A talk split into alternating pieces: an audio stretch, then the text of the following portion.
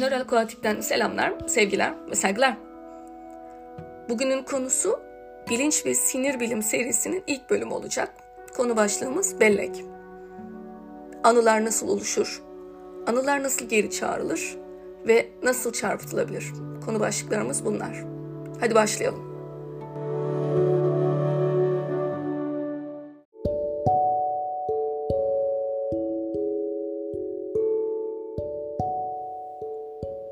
Başlamadan ana kaynaklarımdan bahsedeyim hemen.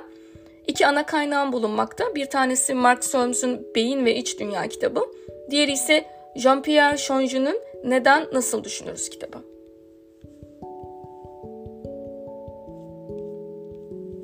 Şimdi önce hemen bellek türlerinden bahsedeyim. Kısa bir girizgah yapayım. Ardından bugünün konusu olan epizodik bellek ve anılardan bahsedeceğiz.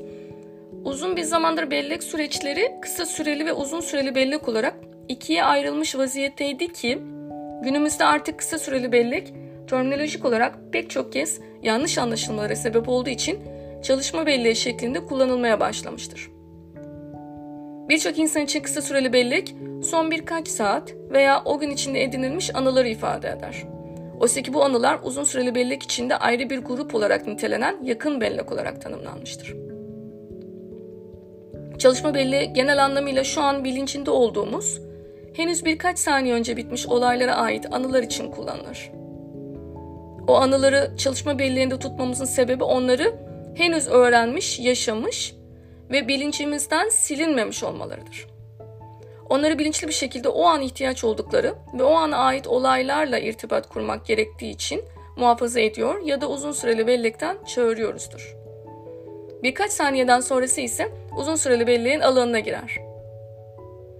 Kullanım araçlarına göre etken ve edilgen çalışma belleği olarak ikiye ayrılabilir çalışma belleği. Edilgen çalışma belleği bilincin iç yüzü denilen algısal olayları ifade eder ve sıklıkla anlık bellek olarak isimlendirilir. Bu olayların direkt bilincinde olmamıza gerek yoktur. Etken çalışma belleği ise tahmin edilebileceği üzere bilinçli seviyede o ana ait bilişsel işlem veya irtibatlandırma işlemleri için saklanır veya kullanılırlar. Çalışma belleğinden ayrı olarak belleğin kendisini de üç gruba bölebiliriz. Anlamsal bellek, işlemsel bellek ve epizodik bellek şeklinde. Anlamsal bellek genel olarak dünyaya dair temel bilgilerimize ait kavramlar ağıdır. Yani ansiklopedik bilgi diyebiliriz buna. Türkiye'nin başkenti neresi, şu tarihte doğdum ya da bazı fiziksel yasaların depolandığı nesnel bilgilerin olduğu bilgiler ağı gibi düşünebiliriz. İşlemsel bellek ise bedensel bilgiye dayalı bir bellek türüdür. Araba sürme gibi alışıldık motor becerilerin hatırlanmasını kapsar mesela ya da nasıl yürüyeceğimizi. Otomatik diyeceğimiz bilinç dışı süreçleri de kapsar. Gerçek anlamda anıların canlandırılması için kullanılan bir bellek türü ise epizodik bellektir ki bugünün konusu hatırlama ile kişinin öznel deneyimlerini yeniden yaşatır. Şimdi buradaki öznel deneyimler kısmı önemli. Altını çizeceğim birkaç kez. Yapısı itibariyle bilinçli olmak gerekir. Yani kişi isteyerek anıyı hatırlar, yeniden canlandırır ve deneyimler. Bu aşamada genel bir bölge olarak hipokampüs düşünülse de aslında temsili bir yer yoktur. Daha önce deneyimlenmiş olan anılar yeniden canlandırılır ve beynin ilgili birçok bölgesi bu işleme katılırlar ve eş zamanlı olarak çalışırlar. Peki hipokampüs nedir? Şakak lobunda bulunan ve limbik sistem ile bağlantılı bir beyin korteksi yapısıdır. Limbik sistem ile ilgili muhtemelen bir bölüm daha olacak, bir bölüm olacak. Genel olarak şöyle diyebiliriz, duygularla ilişkili bir sistemdir. Hipokampüsün ana işlevi epizodik bellekteki anıların geri çağrılması diye düşünülüyor demiştim. Ee, epizodik bellekte bellek türleri içerisinde gerçek anlamıyla anı olarak nitelediğimiz öznel deneyimlerdir demişim, demiştim. Burada algısal olayları kapsar ve bu olaylar, bu depolanmış olaylar veya anılar bilinçli bir seviyede hissedilir. Zaten öyle olması gerekiyor gibi düşünmeyin. Bilinç dışı olarak kullanılan, geri çağrılan, hissedilen anılar da nadir olarak bulunmaktadır. Episodik belleğe özgü bu öznel anılar aslında hipokampüs aracılığıyla yeniden canlandırılır ve deneyimlenirler. Yani burada hipokampüs bir aracı görevi görüyor. Deneyimlenme anında kişi o anıyı yeniden yaşar. Hipokampüs ayrıca limbik sistemle de yakın olduğu için demin demiştim.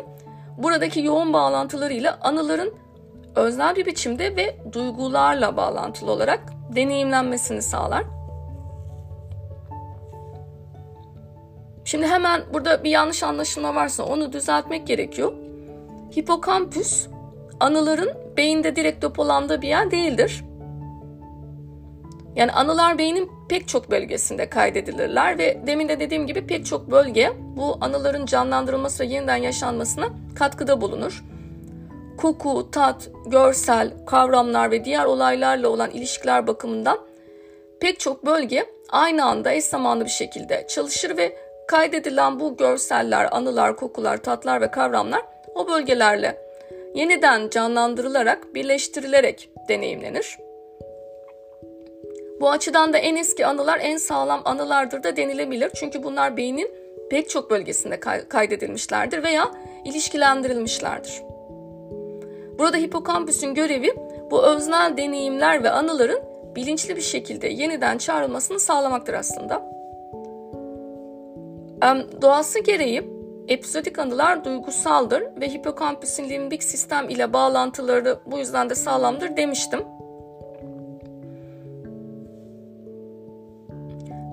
Ve burada yine başka önemli bir noktada bunların bilinçli olarak yeni çağrılması. Diğer bazı bellek türlerinde her zaman bilince ihtiyaç olmayabilir. İşte nesnel bilgiler ya da motor becerilerde demin bahsetmiştim. Bunlar için her zaman bilinçli bir şekilde hatırlamaya veya bunu bilmeye, farkında olmaya gerek yoktur. Keza yine bu bilgiler için duyguya da gerek yoktur. Yani episodik bellekte görebileceğimiz üzere kritik noktalar deneyimin öznel olması, subjektif olması, genellikle bilinçli olarak hatırlanması ve çağrılması ve sonrasında deneyimlenmesi ve bu bilgilerin, çağrılan bilgilerin yanında duygusal anıların da, duyguların da gelmesi. Peki hipokampüs hasarında nasıl etkiler oluşabilir? Çünkü bu anıları deneyimlen, deneyimlenmesini direkt etkileyebiliyor bazen. Hipokampüsün hasarı hastalarda bilinçsizlik oluşturmaz. Ancak bilinçli farkındalık ile anıların getiril, geri getirilmesi mümkün olamaz hale getirilir.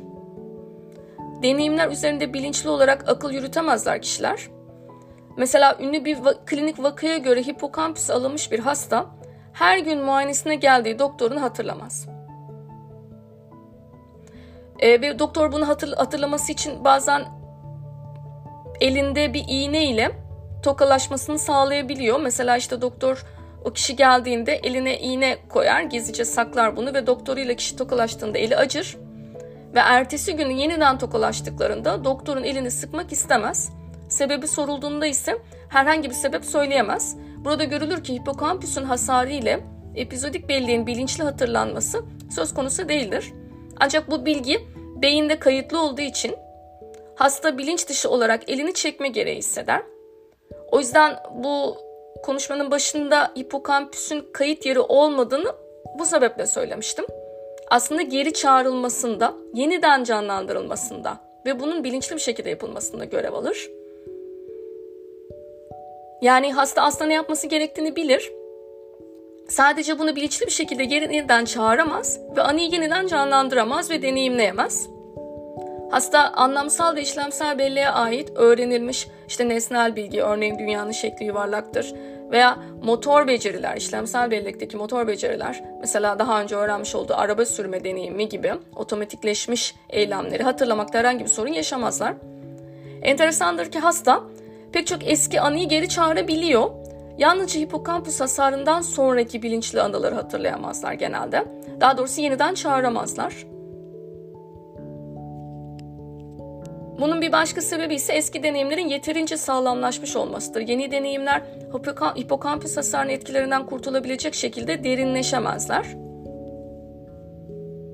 Hipokampüsün epizodik bellek üzerinde tersine etkileri de bulunur. Şöyle ki nasıl ki hipokampüs hasarı ben oradaydım diye hatırlanması gereken anıyı bilinçli bir şekilde hatırlamaktan yoksun kalıyorsa ekstra hipokampüs uyarımı da olmayan yapılar anı, yap, yapay anılar oluşturabilir ve kişi olmadığı yerle ilgili ben oradaydım hissi yaşayabilir. Hipokampüsün bu normal dışı çalışması dejavu gibi fenomenlerin de fizyolojik sebebi olabilir. Bu şekilde görülen anılara sahte anılar denilmekte ve birazdan bahsedeceğim bunlardan. Hipokampüs hasarı ile ilgili bir diğer önemli vaka beynin iki yarı, yarı küresindeki hipokampüsün tamamı alınmış bir hasta hakkında. Genellikle epilepsi hastalarında uygulanan bu yöntem aslında son çare olarak kullanılır.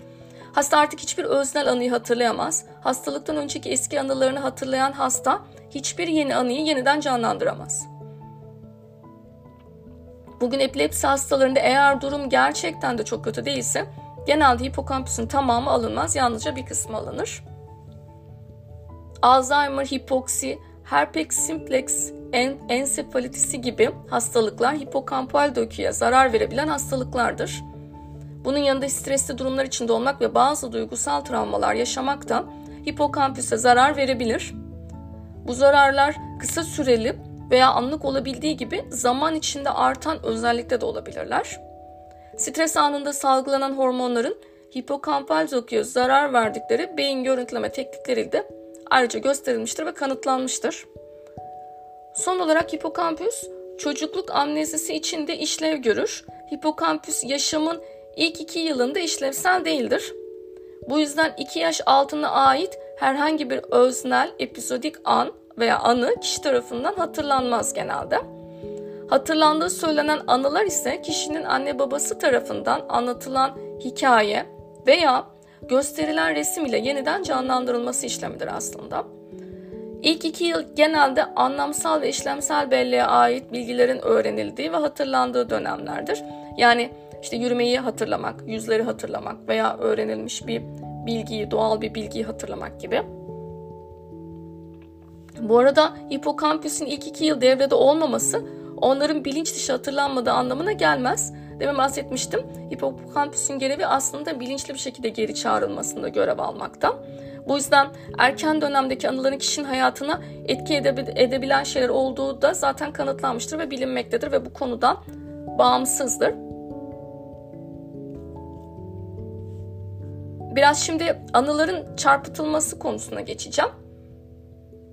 Demiştik ki hipokampüs bilinçli olarak hatırlanan epizodik anıların geri çağrılmasında görevli, görevli oynar, görevli bir rol oynar. Hasarı ile de epizodik anılar kaybolur. Peki anılar yanlış hatırlanabilir mi? Anıyı geri çağırmayı destekleyen diensefalik ve ventromezyal alın yapıları hasara uğradığında anılar kaybolmaz. Ancak gerçeğe uygun ve mantıklı örgütlenmelerini kaybederler. Bunun nedeni geri çağırma sürecinin gerçekliğini ve mantığındaki gereklerine uygun olarak sistemleştirilen yapıların zarar görmüş olmasıdır. Bu yapılar frontal lobda bulunur. Bu durum bize bilinç dışı bellek sistemine dair çok önemli bir bilgi verir. Anıların bilinç dışı bir şekilde örgütlenme ve bağlanma biçimi bizim onların bilinçli bir şekilde geri çağırma biçiminden tamamıyla farklıdır. Zaten bahsetmiştim. Bilinç dışı bellek sisteminde gerçeğe uygunluk ve mantıklılık ve hatta zamana uygunluk geçerli olmayabilir. Daha doğrusu burada işler farklı işliyor olabilir. Benzer şekilde bilinç dışı bilme yetisi yani idrakin de idrak, idrakin de örgütlenme biçimi bilinçli zihinsel hayattan biraz farklı farklıdır ve farklı olabilir. Bu noktada bilginin epizodik bellekte bilinçli bir şekilde geri çağrılması ile bilginin fiilen depolanması ve bilinç dışı bir şekilde örgütlenmesi arasında büyük farklılıklar olduğu söylenebilir.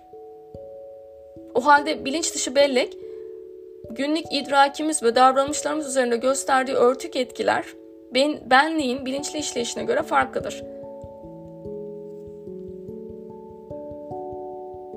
Bir anı çarpıtma rahatsızlığı Korsakov psikozu olarak bilinir.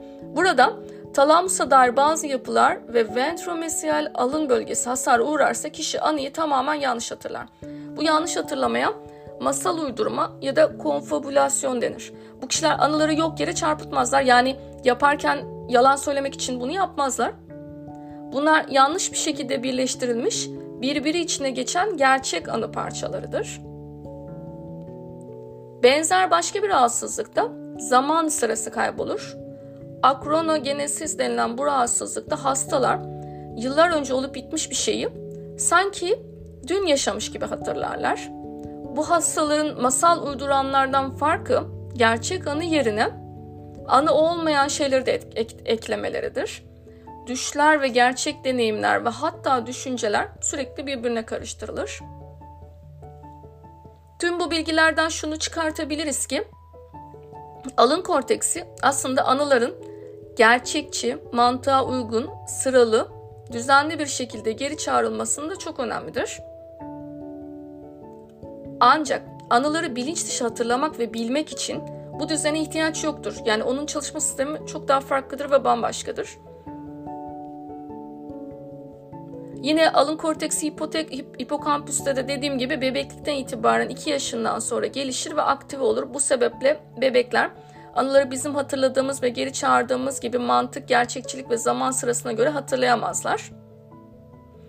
Bu yaş öncesinde farklı bir biçimde depolanan, kodlanan bu anıların daha sonra erişkinlik döneminde normal bir biçimde mantığa uygun bir şekilde geri çağrılması, yeniden canlandırılması ve kodlanması çok zordur. Bu da Freud'un bastırılmış şeyler adını verdiği fenomene işaret eder.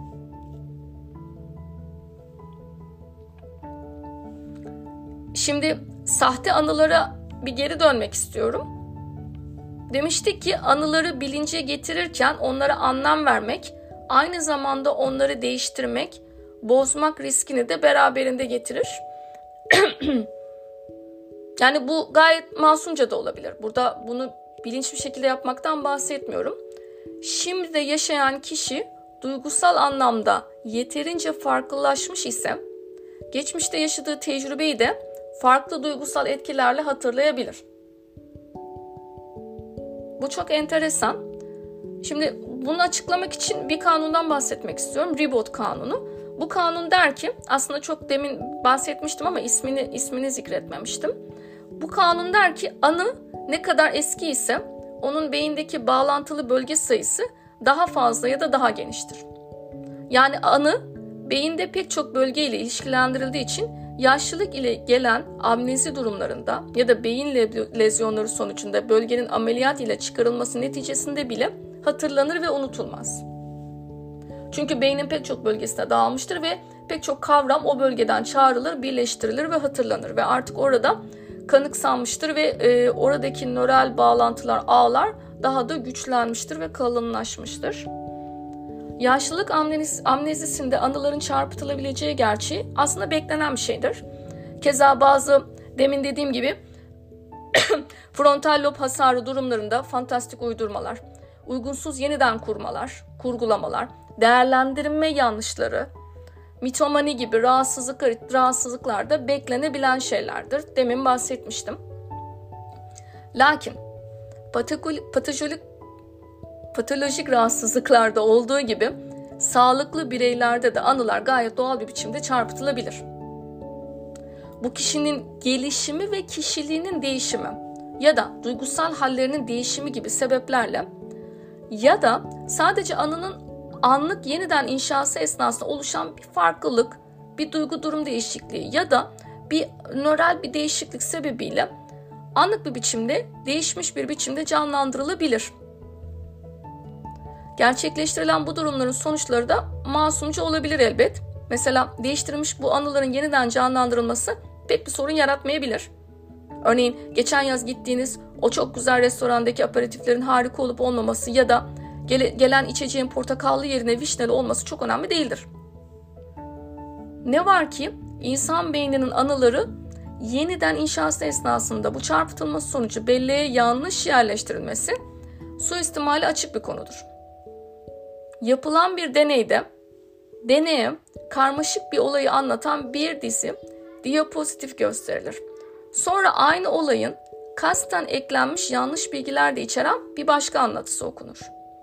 Böyle birkaç alıştırmadan sonra denek yeniden bellek testine tabi tutulur ve sonuç çok açıktır. Yanlış bilgi belleğe yanlış anılar soktuğu gibi kişinin buna tereddütsüz inanması ve yanlış hatırlaması da gerçekleşebilir. Bilerek yapılan bu işlemler bazen korkutucu sonuçlar oluşturabilir. Yani burada görevini iyi icra eden psikologları tenzih ederek söylemek istiyorum ama bu işlem zaman zaman gömülmüş anıları çıkarma seanslarıyla manipüle edilerek yapılmaktadır. Psikoterapi gören bu insanlar çocukken uğramış oldukları kötü muamele, kötü muamelelerin ki bunların ne olduğunu söylememe gerek yok sanırım. Çoktan unutulmuş anılarını yüzeye çıkardıklarını sanarlar. Kendilerine bütün bir yaşam öyküsüne ait bellek kurgulanabilen ve travmalara karşı zaman zaman dayanıksız olabilecek bu insanlara sahte anılar çok kolay bir biçimde yerleştirilebilir. Dediğim gibi kişi olmayan travmasına inanıp sonra onu çıkartıp sonra da o travmayı kaldırdığını ve bitirdiğini, yok ettiğini düşünebilir. Bunlar çok tehlikeli konular ve bildiğim kadarıyla Amerika'da psikologların veya psikiyatristlerin bu tarz bir travma ekleme, sahte anı yerleştirme uygulamaları yapmasını önleyecek yasalar bulunmakta. Umarım bizim ülkemiz için de geçerlidir. Bugünkü bölüm bu şekilde sonlandırmak istiyorum. Genel olarak bu bölümde ne yaptım?